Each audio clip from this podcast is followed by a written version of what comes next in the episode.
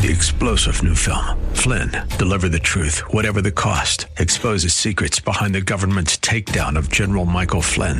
Flynn knew what the intel world had been up to. He ordered the first audit of the use of contractors. This set off alarm bells. He told the truth. He was the most dangerous person for Donald Trump to hire. They had to get rid of Flynn. Flynn, deliver the truth, whatever the cost. Available now. Watch it today. Go to salemnow.com. Salemnow.com.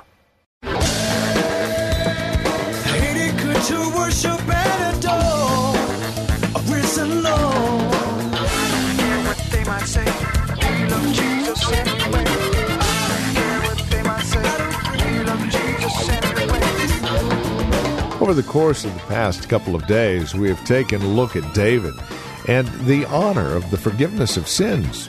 As we continue our look at this forgiveness of sins issue, we find ourselves in Job chapter 33 today, verses 14 through 30, understanding that it should be our desire for all men to know that forgiveness of sins.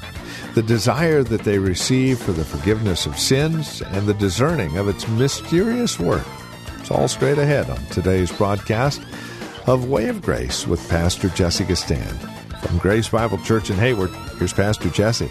If you will, turn back in your Bibles to the book of Job, chapter 33, if you will. Job 33. We've been dealing with the topic of forgiveness, and we are seeking to honor that whole idea of what it means to be forgiven of our sins. And I am taking you through an exercise over the next three or four weeks by which we will study and investigate deeply the forgiveness of God to us.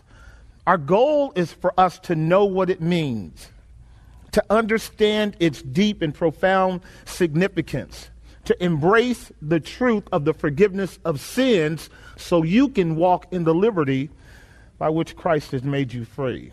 When you and I are not clear on our forgiveness, you and I vacillate as a consequence of all kind of stuff that goes on in our life. But when we understand that God, for those who trust Him and call on Him, has lifted up our sins and has taken them to Himself and has carried them away to our justification for all eternity, casting them into the sea of what? Forgetfulness. And then we realize that God is covering us daily by the blood and righteousness of Christ so that daily you and I can walk with God no matter what's going on, and we can handle every misstep, every trouble, every trial, because He continues to cover and overwhelm our sins by the blood of Christ. The believer then has no excuse not to draw near to God as God draws near to him. You see, you have been forgiven in order that you might have a relationship with God that never changes, only abounds and grows and brings you into the perfection for which Christ called you. Like one of our pastor brothers put it, you guys are new if you're born again, but you're not perfect. Only in Christ. So we are going through what? Process. And it's good to know that we have a God who delights in mercy who delights to deal with our sins graciously. As Psalm 103 puts it, he hath not dealt with us according to our iniquities. But as a father pities his children, so the Lord pities them that fear him. The gift of God granted to every believer by which he is graciously kept in a vital relationship with God is forgiveness. Forgiveness through Jesus Christ, who is our total care package. You guys remember me talking about that as we were dealing with John's Gospel, chapter 10. Christ is the good what? Shepherd. He possesses for us a total care package. That means he's going to get us all the way to glory. He's going to use the resources of his grace and his power to lead his sheep to glory. And one of the premier faculties of Christ's work in your life is to see to it that your interaction with him is based on the forgiveness of sins. What we don't want to do with forgiveness is presume upon it. What we don't want to do with forgiveness is neglect it. We don't want to distort its doctrine or deny its efficacy or the source of forgiveness because forgiveness is about not simply letting you do what you want to do, but giving you the necessary grace by which you can stay in fellowship with a holy God while you and I are still sinful people. Forgiveness is powerful. The man or the woman that knows they are forgiven can triumph over every problem they go through. And thus, I would compel you to go deeply with God around this concept and join us for the next three weeks. Today, however, I want to say something about it that's going to draw us to another thought. You and I have something in common with the unsaved person, the person who still does not know Christ. Do you know what that is? We have what they need. We have what they need. And what we have is the forgiveness of sins. And they need it. So when you and I are possessed by the grace of God those things that God has given to us, and we know we have loved ones that don't know the Lord, don't we want them to have what we have? So here's what I want you to do with me for this hour. Stay with me now. I want you to think your job is to be evangelical about forgiveness.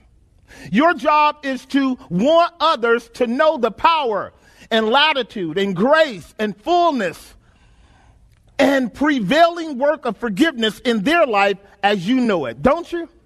And so here's what I want us to do today. I want us to think through two things. Here are the two imperatives. Here are the two sort of mandates I want to put on your head today. I want you to desire that men know the forgiveness of God. That's our first point. Desire that men know the forgiveness of God.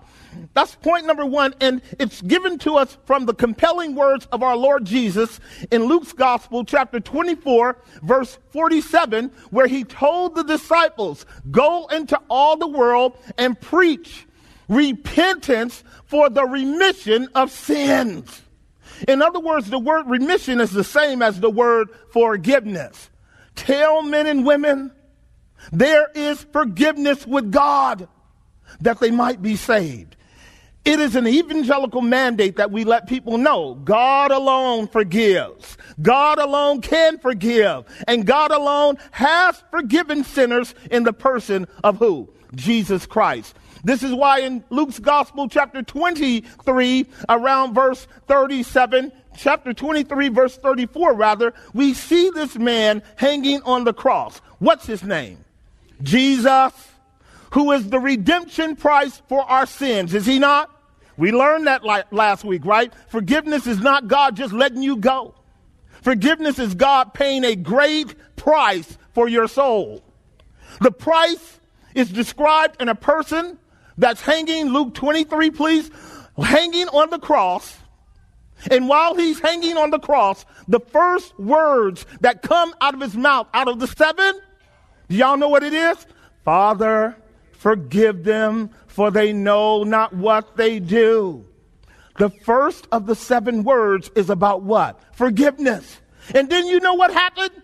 One of the thieves on the right side heard the master say, There's forgiveness with God.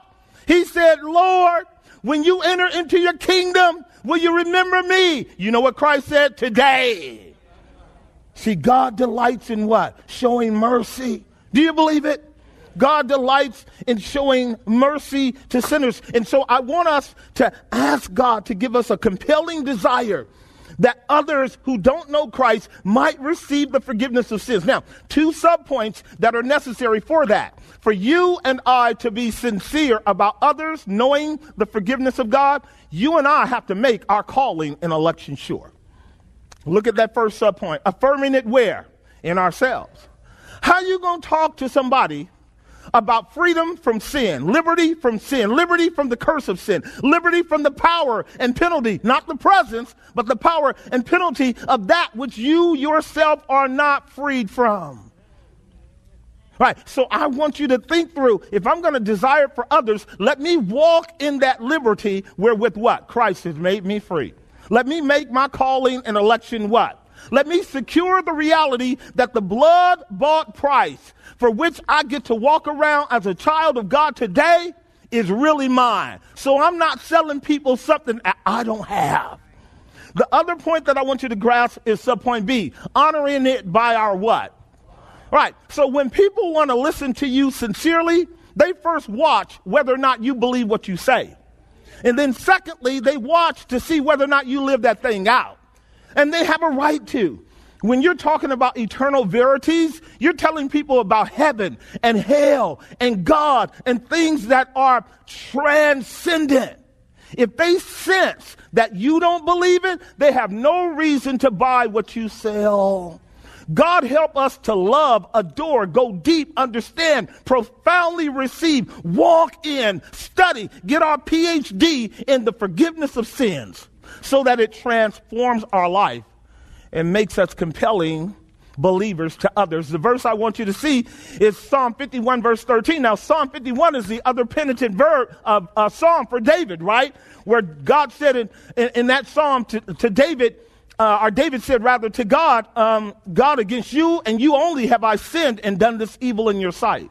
And God said in verse 6, He will make you to know truth from the inward part when you and I are honest about our sin. That's the other thing that we'll be talking about down the line. Behold, you desire truth, right?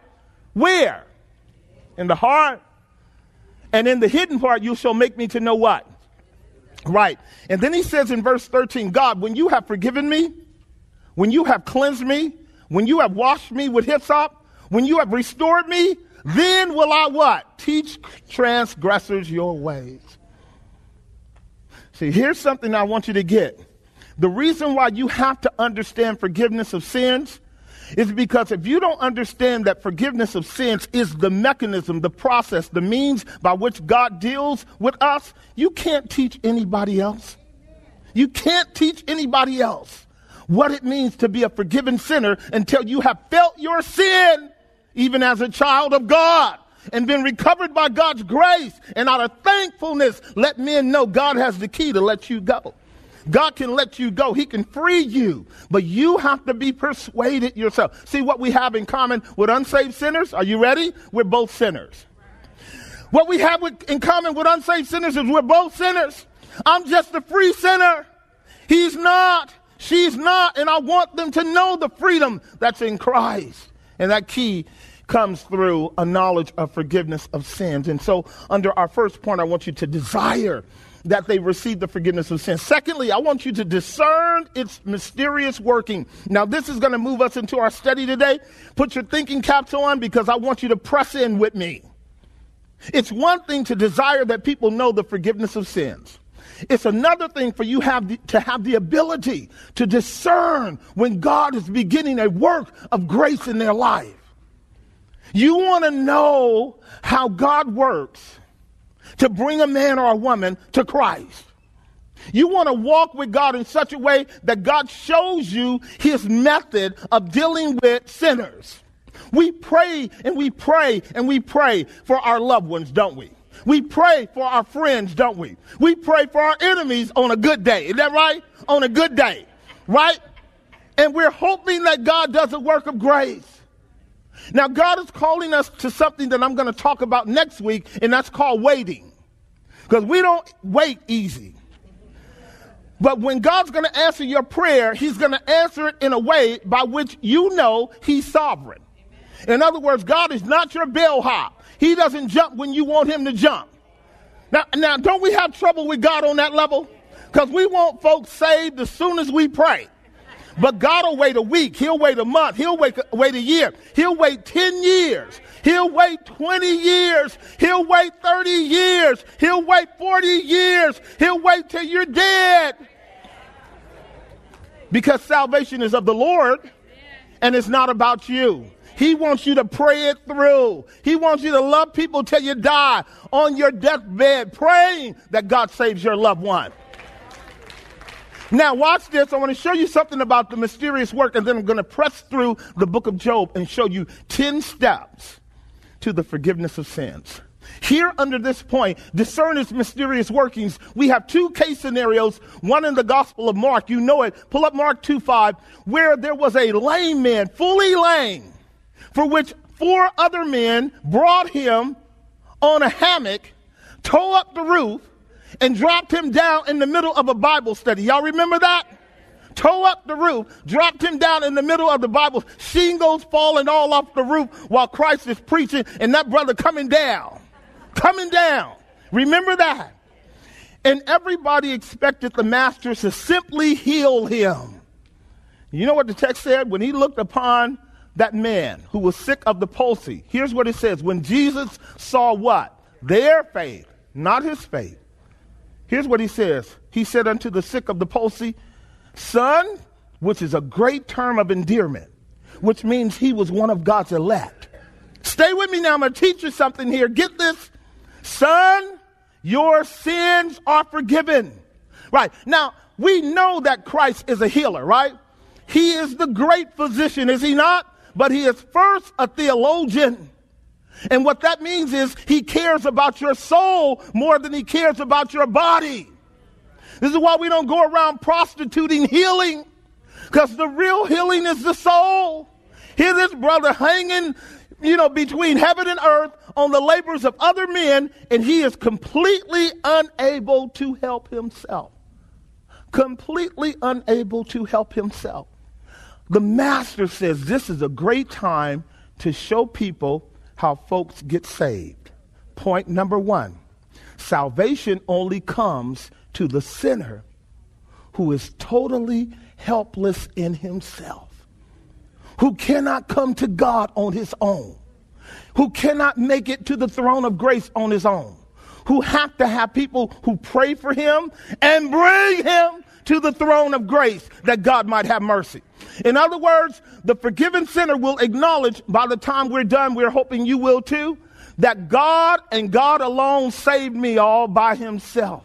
I had no strength. I had no power. I had no ability. I was totally dependent upon others. And Christ had mercy on me. In other words, if you know something about the forgiveness of sins, you know you were sick with the palsy as well. You know you had no spiritual strength whatsoever. You were what? Dead. Were you dead? Dead and God had mercy on you. Those four brothers represent men who love forgiveness and want others to have it. They represent the true church that's preaching the true gospel, bringing people to the real Christ. Y'all got that? To the real Christ. That's the first, first one. And here's the thing I want you to get. He personally told that man he was forgiven. Do you understand how powerful that is? Men and women struggle even after coming to Christ, believing that they are forgiven. Don't you want Jesus to say to you, Your sins are forgiven? That boy was highly privileged, wasn't he? Here's the next one. It's in Mark's gospel as well, um, chapter 7, uh, where we have the second account of this, where actually it's Luke's gospel, chapter 7, verse 37, and you guys know it. It's the woman who broke in on an all male dinner. Now, you know, you don't, as a sister in the Middle East, you don't break in on an all male dinner fellowship with the high ranking leaders in the house, all the way down to the Lord. That sister kicked that door in. She went in, and Christ was in the middle of the dinner, and she started loving on Christ from the top of his head to the soles of his feet. Y'all remember that? Don't have time to unpack that. But all the brothers was really wondering what in the heck is going on here. It was another opportunity to teach the disciples what happens when a person is really saved. See, when you're really saved, Jesus means everything to you. Jesus is all the world to me. You get it? That's what she had become. He had become to her. And she poured on him worship as the center of her affection and her desire, even contrary to the cultural norms. And you know what Christ did for her? He publicly acknowledged her forgiveness of sins. Do you see it? Behold, a woman in the city which was a sinner, when she knew that Jesus sat at meat in the Pharisee's house, brought an alabaster box of ointment, verse 38, and stood at his feet behind him. What? See, this is how you know. This is how you know. And began to wash his feet with tears, wiped them with the hairs of her head, kissed his feet, and anointed them with oil. Verse 39. Now, when the Pharisees which had bidden her saw it, he spake within himself, the householder, this man, if he were a prophet, that is Jesus, would have known who and what manner of woman this is that touches him, for she is a what? He totally missed the message. Like church folk do today. It wasn't about her, it was about Christ. But that's what religious people who are not anchored in the revelation of God's glory do. They miss the point, rubbernecking. Didn't I tell y'all stop rubbernecking? Y'all gonna run into somebody rubbernecking. That's how you clog up the freeway. Verse 40. Jesus answering unto Simon said, I have somewhat to say unto you. He said, Master, say on, verse 41. I'll work through it. There was a certain crowd. Ah, you know what? Stopping right there. There is a verse, verse number 48. Here it is, verse 48. Notice what he said publicly to everyone in there about her. He said unto her, just like he said to the lame man. Do you see it? You see what he says to her? Your sins are forgiven. Please get this. God said that to her. See, when you get it from God, you're good to go. Right? Because the world may tell you you're not forgiven. Your own conscience will tell you you're not forgiven. You know how when you tear it up, I don't think I'm forgiven. But you got to be mighty bold to deny, undo what God said to you in the forgiveness of your sins. Now, He does that to liberate you so that you can continue walking with God. Can we go to work now?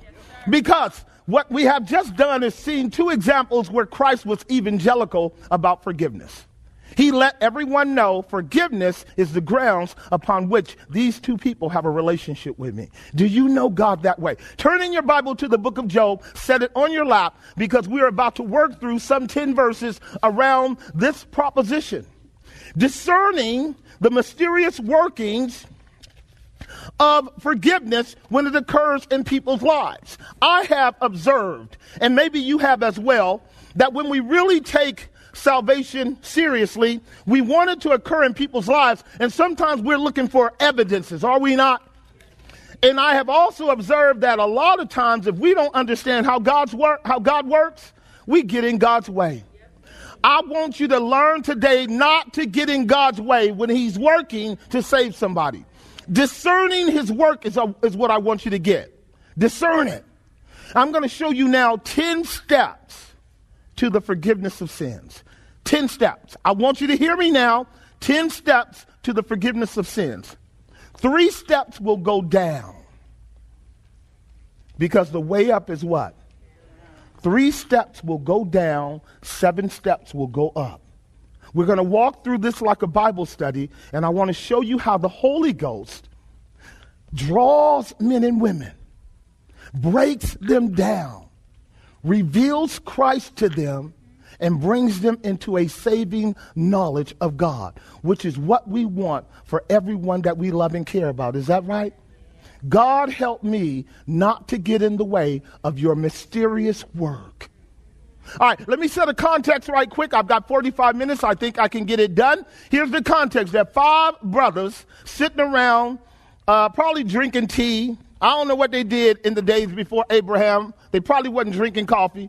Probably smoking on those big pipes. They were uh, Arabics. You know those pipes they smoke on? What do they call them? Hookahs. I don't smoke it, so I don't know.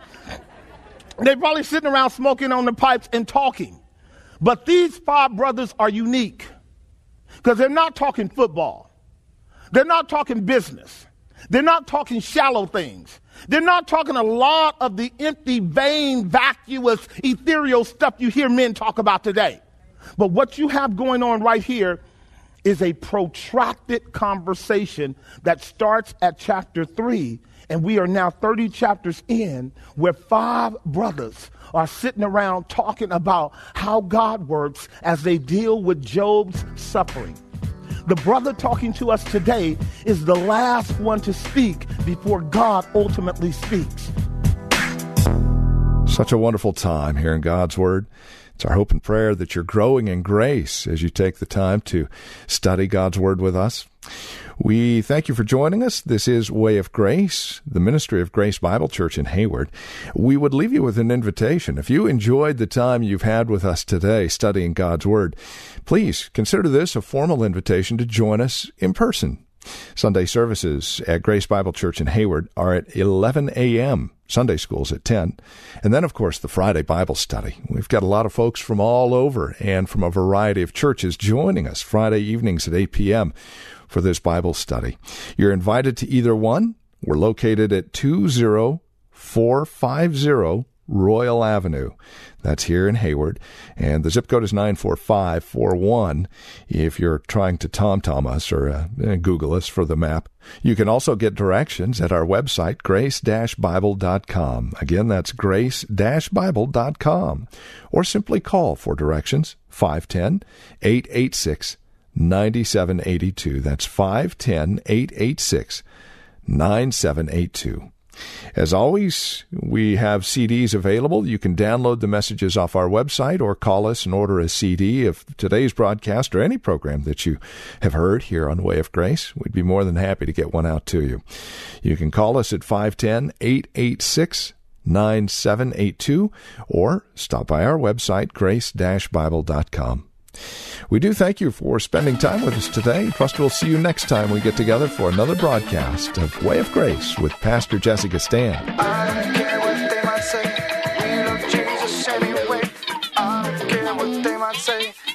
love Jesus anyway. Three star general Michael J. Flynn, head of the Pentagon Intelligence Agency, knew all the government's dirty secrets. He was one of the most respected generals in the military. Flynn knew what the intel world had been up to. He understood its funding. He ordered the first audit of the use of contractors. This set off alarm bells. The explosive new documentary, Flynn, Deliver the Truth, Whatever the Cost, uncovers the facts behind this scandal. Flynn told the truth. He was the most dangerous person for Donald Trump to hire. I find out the worst enemy that I'm going to face in my life is right here in America. They took my assessment and they wanted me to change it. And I was like, I'm not changing it. They had to get rid of Flynn. With in depth interviews, archival footage, and never before seen personal records of the man behind the headlines. I just felt like I was drowning. Flynn, Deliver the Truth, Whatever the Cost. Available now. Watch it today. Go to salemnow.com. Salemnow.com.